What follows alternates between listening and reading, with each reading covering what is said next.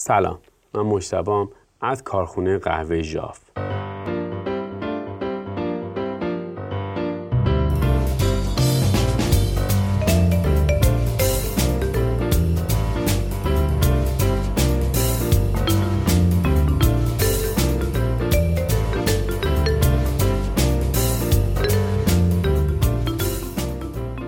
رویکرد علمی به منظور حفظ تازگی در قهوه.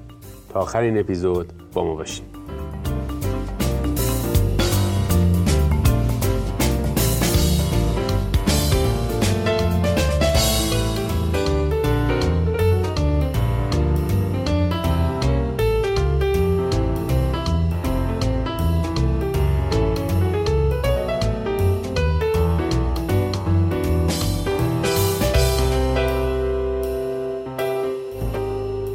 برشتکاری قهوه موجب تولید تعداد زیادی مولکول های مختلف که عامل عطر قهوه هستند شده.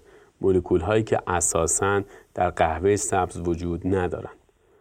از بین بیش از هزار مولکول مختلف ایجاد شده، حدود چهل مولکول به طور مستقیم عامل عطر قهوه هستند. همون جور که تغییرات شیمیایی در طول برشتکاری اتفاق میافته، تغییرات فیزیکی هم صورت می‌گیره. که به صورت واضح به شکل افزایش حجم دونه قهوه برشته شده قابل مشاهده است. تغییرات فیزیکی و شیمیایی قهوه تازه برشت بلا فاصله بعد از فرایند برشته کاری شروع میشن و همین تغییرات قهوه را در معرض تخریب و افت کیفیت در گذر زمان قرار میده.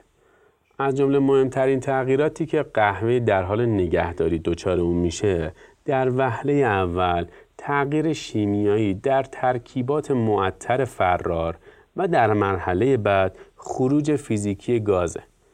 عوامل خارجی که از دست رفتن تازگی رو تسریع می‌کنن شامل اکسیژن، دما و رطوبت هستند.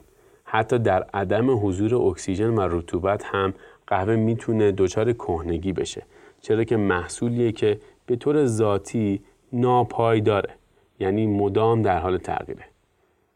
برای بهتر متوجه شدن این موضوع لطفا اگر از پلتفرمی بجز سایت ما دارید این فایل رو میشنوین به سایت جاو کافی بیاین توی قسمت مقالات این مقاله رو پیدا کنید و فایل ویدیویی که زمیمه این مقاله شده رو مشاهده کنید.